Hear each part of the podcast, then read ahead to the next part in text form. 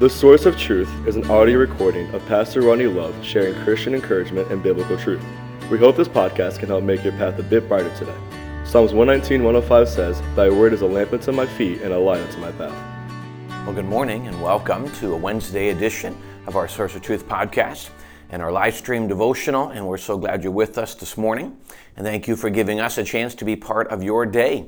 We're going to be in Psalm chapter 100 this morning as we look at a very, very popular psalm. If you were to talk about a list of psalms that most people know, most people are very familiar with Psalm 23, the shepherd in the valley of the shadow of death, Psalm 1. Um, you, you be familiar with those type of chapters, but you get one of them, and they may not even know it's Psalm 100, but they're familiar with the content of this section of scripture, excuse me, and it talks about making a joyful noise unto the Lord all ye lands. Probably most of you have heard this, have heard this passage being used as a way to kind of make fun of somebody who's not a great singer, things of that nature. And so what we're going to do is we're going to evaluate it. Now, interestingly enough, uh, this is entitled the Psalm of Praise, and it walks through praise. But in here, in this section of Scripture, in these, in actually the first four verses, before we get to verse five, there are seven imperatives, as many commentators, theologians would use the word. The word imperative, uh, it just means a command. Uh, it's a command that I am to do this, and these commands come from God. So, in a second, we're going to break down or look at seven different things that God has commanded us to do in the area of worship. Now, let me tell you a couple of things we'll see in all of these. It has to, um, all of them are entailed around the idea of joyfulness, happiness, encouragement, hope. Now, what we want us to understand is these are a reason. We, we, we, don't, we don't come to these things because if I force myself to put on a face or things like that, then things will be better. It's not like it's a prescription for depression, although, trust me, worshiping God is a major part of getting us out of, of mental struggles. Getting to worship God and pointing our attention to Him is a major strength and a major healing point. I hope you understand that. But He's not saying that per se in the scripture. He's not saying, hey, do these things and put on this fake face and you'll be fine. He's talking about this amazing ability uh, we come to in worship and there's an excitement there's an encouragement there's a hope. And so what i want to do before we look at the seven imperatives is i want us to come to the foundation actually looking at the last verse. As we look it and say why is it? What is the source of this strength what is the source of this joy what's the source of the happiness what is it that I can learn? What is it that's in this scripture that gives me the ability to, in these seven imperatives, come to God full of hope, full of happiness, full of encouragement when things aren't always going the way I want them to? And that's going to be found in verse number five because he finishes for the Lord. So there's seven imperatives in these first four verses. And then in verse 5, he says, For, because this, this is the reason to do what we've asked you to do in the first four verses. And he says this, For the Lord is good. There's several things described in this verse. The first one is the goodness of God. And we come back, you know, people use the phrase God is good all the time and all the time God is good. And yes, that is a very true phrase. But the simple point is God is good. And when we look at that, he is it is not a matter of God is good because he does good things.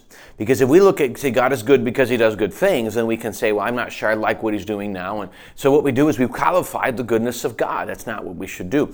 God is good because he's God. He is God he, is, he, he embodies good. He, he is the embodiment of good. And so when he does something, it makes it good. It's not like that guy's a good person because they do good things. What he does is good because he's God. And so it kind of changes my entire view that what he's doing in my life, what he's teaching in my life, what he's allowing in my life, somehow it is for my good and his glory because God himself is good. He embodies good. So the Lord is good, number one. To his mercy, is everlasting. I'm telling you, uh, I've been reading a book uh, for uh, a book basically to pastors um, in the area of the ministry, but there's a section on it that talks about, it. and there's a list of things that can become pitfalls in ministry, and one of them was losing your awe. One of the things pastors do, I do it, you know, I study for this and I study for other messages I do, is we're in the Word of God literally every day. Uh, we're in the Word of God studying, and what happens if we're not careful is we can turn this precious book into a textbook. And it's easy to lose the awe of what it is, and mercy is one of those. We, we forget the true essence of the mercy of God. All of us can do that. We kind of get comfortable with it. We've embraced and accepted the mercy of God for so long, we don't think much about it today. Can I encourage you? It's so easy for us to lose what it means, the mercy of God. Because, see, here's the thing for me to recognize the mercy of God, I must recognize my state. Now, please, I don't I hope I understand. I don't think we need to live every day in, in this horrible misery of guilt because we're not perfect. That's not what I mean by that. What I mean by that is I don't have to live every day in this weight of guilt, in this feeling of failure. I don't have to live like that at all because of His mercy.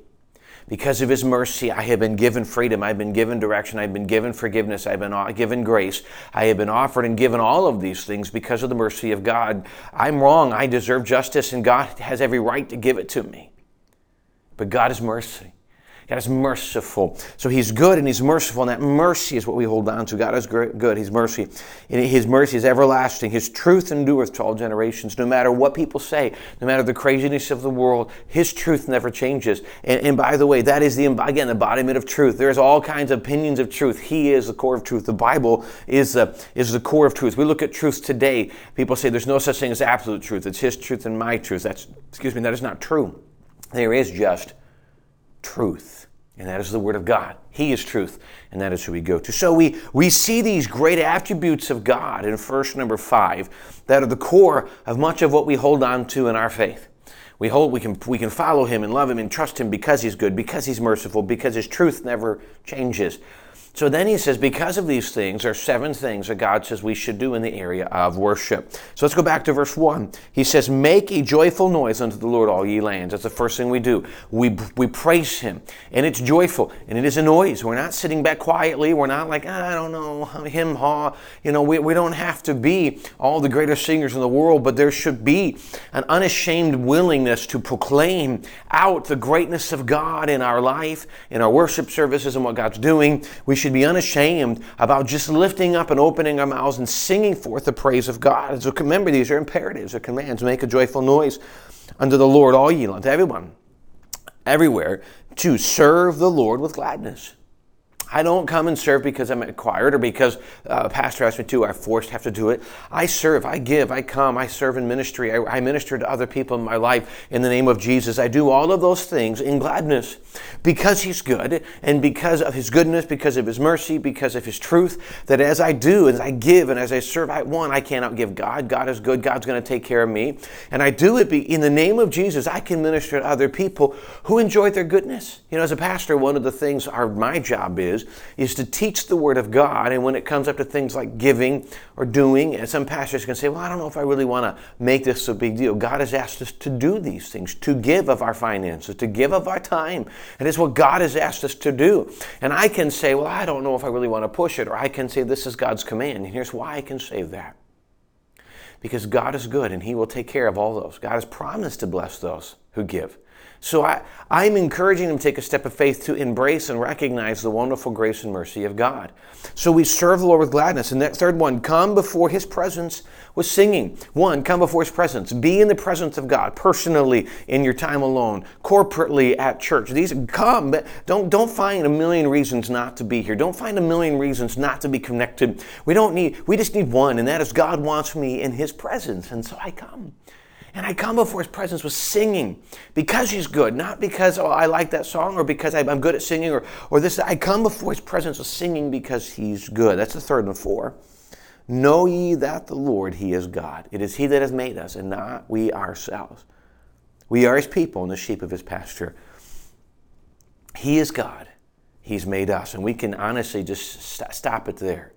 But he gives other descriptions we are his people and the sheep of his pasture.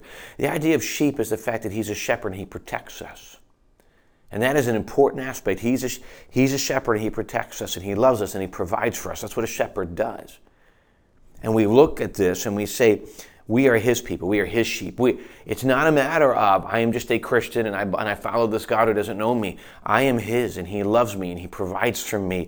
And so I must know, I must recognize. So I worship Him and I sing and sing His praise and I come before His presence and I know I know He who He is and how great He is.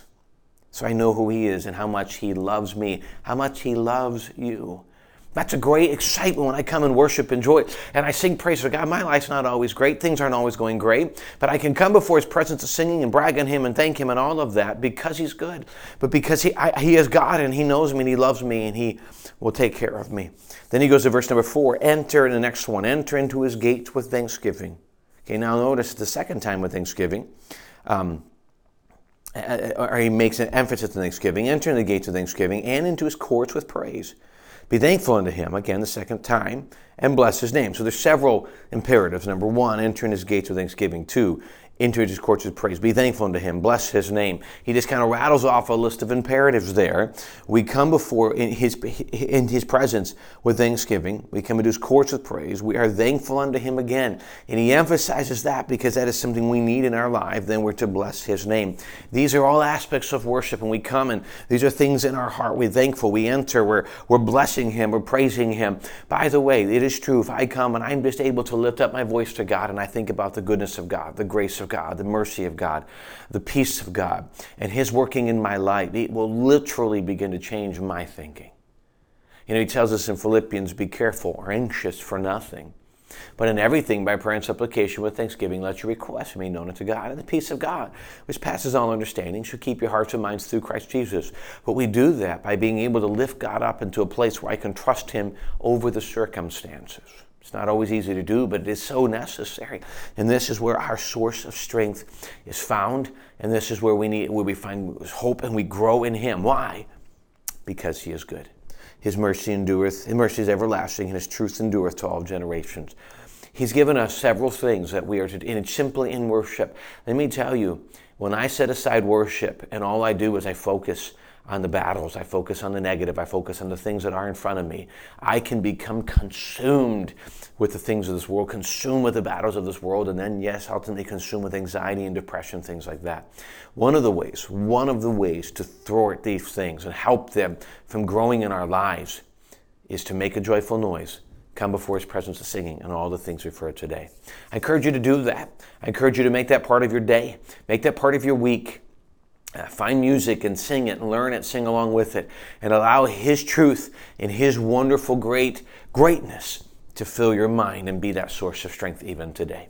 Thanks again for joining us this Wednesday. We would invite you tonight, eight, uh, excuse me, seven o'clock, seven o'clock here on property, uh, the adult Bible study. We're studying the attributes of God in the auditorium, so that'll be in the auditorium at seven o'clock. Youth group meets in the gym. Kids club starts down in their wing.